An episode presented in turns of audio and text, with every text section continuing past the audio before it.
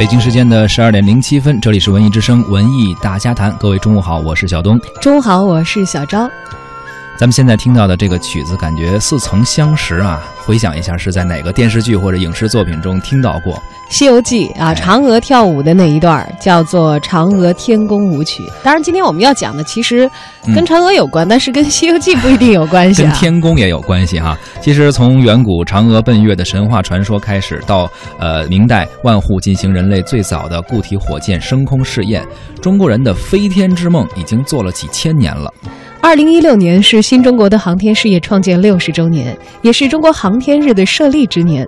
最近一次令国人兴奋的飞天事件呢，是天宫二号在中秋当天的发射成功。各种迹象表明，中国航天事业的不断提升，大大增强了科技硬实力和国人的底气以及信心。同时呢，也回应了几千年来中华民族的飞天梦想。当然了，我们文艺大家谈还是要聊这个关关于文化、关于艺术的一些事情。日前呢，在国家图书馆刚刚举行了一场隆重的交接仪式，从长征七号运载火箭首飞搭载的中华典籍顺利回归了，呈现在了国家图书馆的展厅当中。这些珍贵的中华典籍又有哪些我们熟悉或者陌生的遥远航天梦呢？稍后我们和大家一块儿来聊一聊，也欢迎您在节目进行的同时发来您的微信互动内容，跟我们一起交流。朝发轫于苍梧兮，夕余至乎玄圃。欲少留此灵所兮，日忽忽其将暮。瞻吾道乎昆仑兮，路修远以周流。仰云霓之偃霭兮，明玉鸾之啾啾。朝发轫于天津兮，夕余至乎西极。凤凰翼其成其兮，高翱翔之翼翼。豚于车其千乘兮，其欲待而并驰。驾八龙之婉婉兮，在云旗之威仪。忽吾行此流沙兮，遵赤水而容挥角龙使梁金兮，照西黄使射鱼。吾令西河米节兮，望焉滋而勿破。路漫漫其修远兮，吾将上下而求索。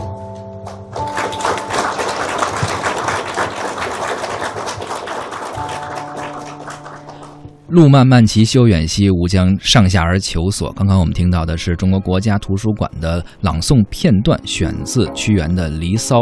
呃，这样的价值和追求以及理想的探寻，一路走过了千年啊！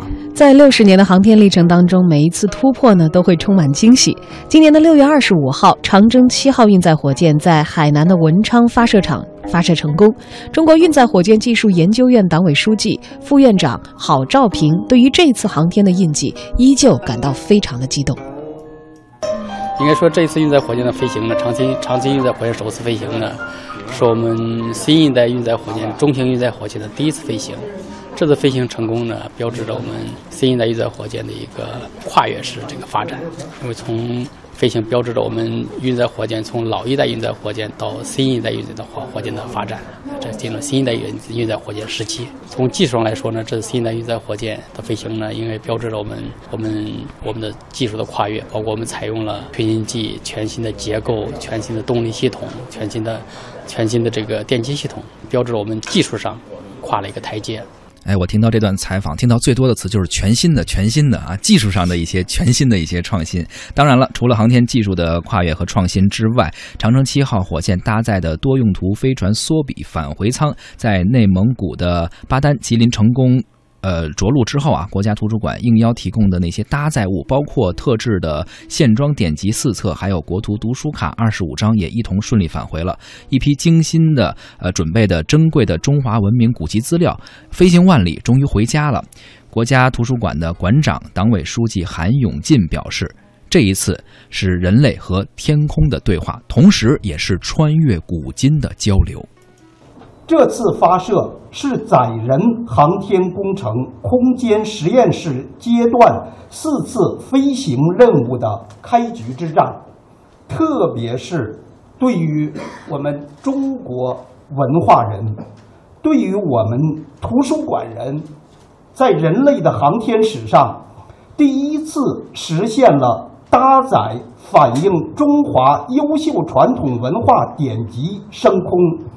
实现了中华民族五千年文明的天空对话，具有重大的现实意义和深远的历史意义。这次搭载升空的中华典籍的主题是中国人的航天梦，既有国家图书馆馆藏甲骨拓片、古籍制作的书影，所选的内容均为华夏先贤。关怀宇宙、梦想飞天、创造技术的相关记载，更有第一批国家珍贵古籍名录选录，浩如烟海的中华典籍，记载了五千年来中华民族的思想、智慧、知识与创造，记载了五千年的悲欢离合与自相不息。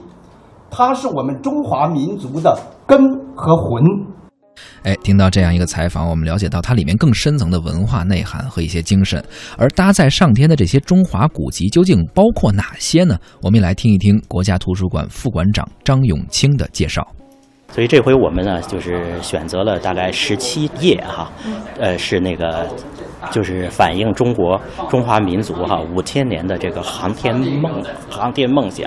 这个里边呢，有一部分呢是神话传说，有一部分呢是是那个文学作品，还有一部分是实实在在的我们实验性的，就是做这个器械呀、工具啊，甚至人哈，这不就是说万户升天嘛，在在椅子上绑着这个火箭，这个这个。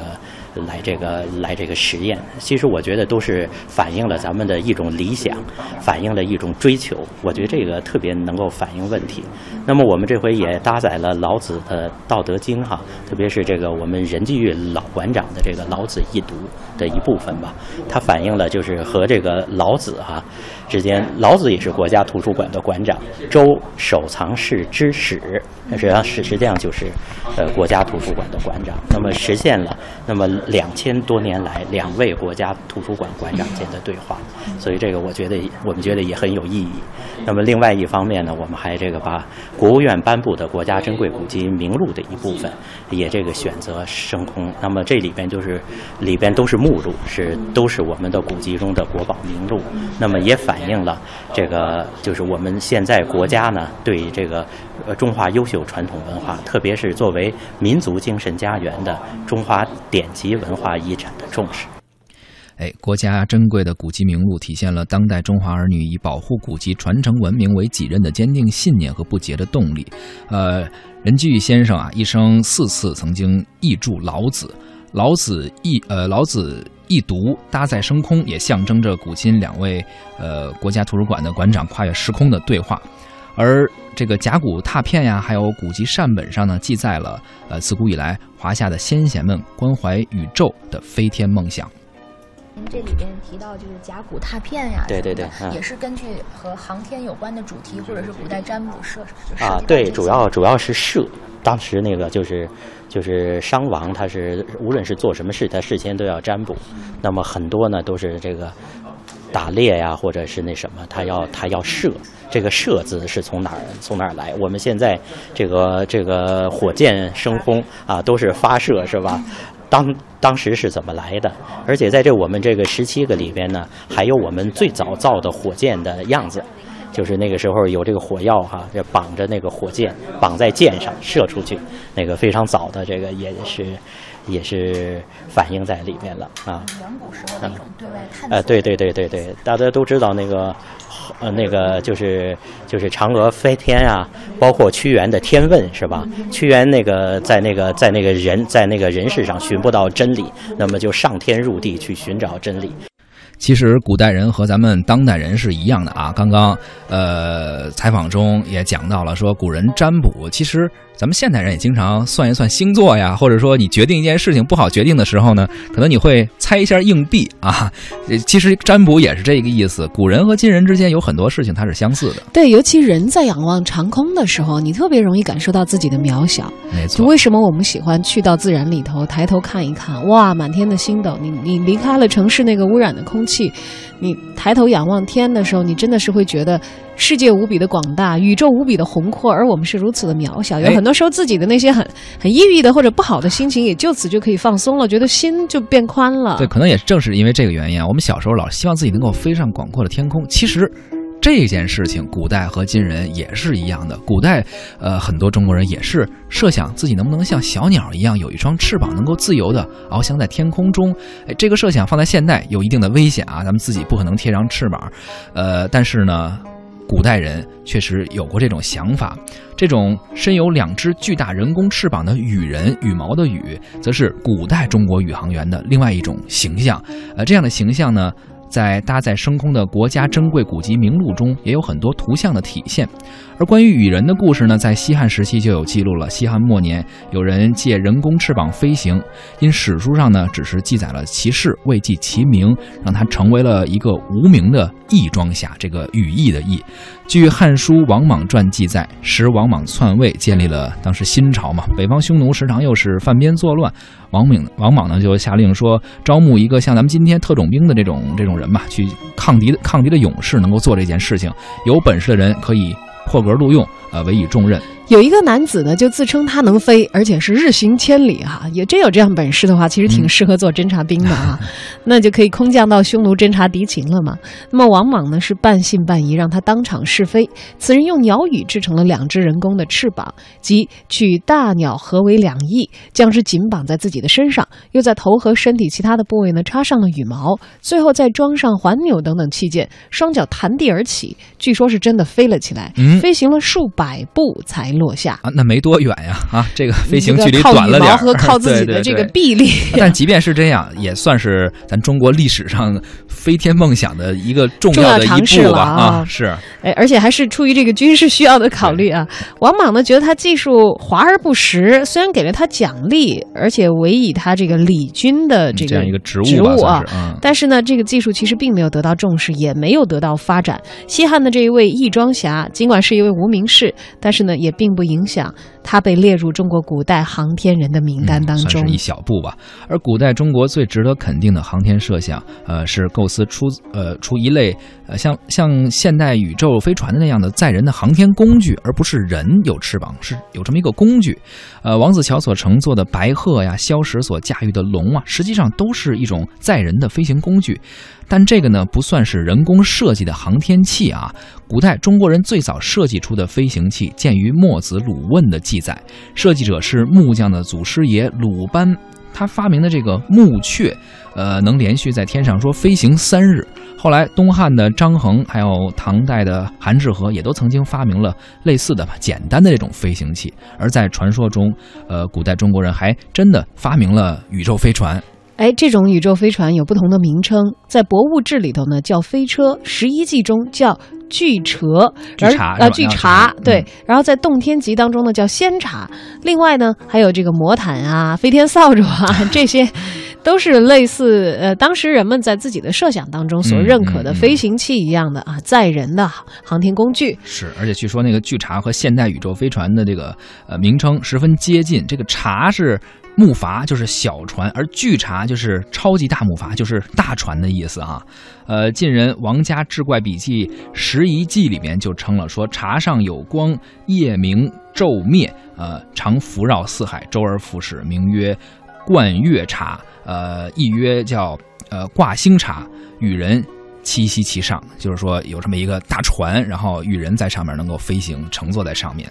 这段描述看来呢，巨茶的设计已经是相当先进了，是一种可以反复使用的载人飞船。当然了，有很多东西我们可能把它理解成为一种文学的虚构，可能更加的合理一点啊。因为毕竟是在非常远古的这个尧舜禹的时代，它是一种理念吧，不可考。你要说真是那个时候曾经高度文明过吧，也没有太多的证据，就是没有太多现在能掌握的证据。所以我们姑且把它想象成为一种文学的。虚构反映的呢是古代的人们啊关于宇宙飞船的一些设计的理念吧，还有想要飞天的愿望啊。宇宙飞船能够飞上天，离不开助推的火箭，可以说是火箭其实帮助地球人圆了航天之梦。而其实关于火箭这一词这个名词出现的时间，应该说更早，早在公元三世纪的三国时期就有了火箭的这个名字啊。所谓的火箭，据《三国志》的记载，当年蜀国军师诸葛亮在进攻郝昭。呃，统帅的这个魏军的时候，就用云梯和冲车攻城啊。当时郝昭便是使用火箭，呃，所谓的那个火箭嘛，摧毁了蜀军的云梯。另外呢，在这个中国航天事业的这个奠基人钱学森先生的这个讲述当中提到过一个人，嗯，他叫万虎。好，那万虎有一个飞天的故事。万虎是明宪宗成化十九年人，他是一位富有人家的子弟，熟读诗书，但是不去投考，也拜官位啊，干嘛呢？爱科学，爱钻研，喜欢科学。在约十四世纪末期的时候呢，万虎在一把座椅的背后装上了四十七枚当时可能买到的最大的火箭，把自己绑在椅子的前面，两只手各拿一个大风筝，然后让他的仆人同时点燃四十七枚大火箭，借助火箭的推力上升，然后借助风筝的力量向前方飞行。哎，这个想法也挺特别。当时能够有这种想法，把自己 乘坐这样像不像是《功夫熊猫》里头阿宝用的那个方法？他还多了一下风筝呢啊！是是，这是钱学森。先生讲的，所以其实万虎的飞行呢，可以说是咱们中国人利用火箭动力作为呃升天动力的最早的一次试验的活动吧啊。嗯。而前苏联的火箭专家也曾给予了很高的评价，说中国不仅仅是火箭的发明者，也是首先利用固体燃料把人送到空中去的幻想者。虽然万虎的实验以失败告终，但是在他摔下之后啊，还有很多航天人前赴后继，也才造就了今天我们民族飞天的。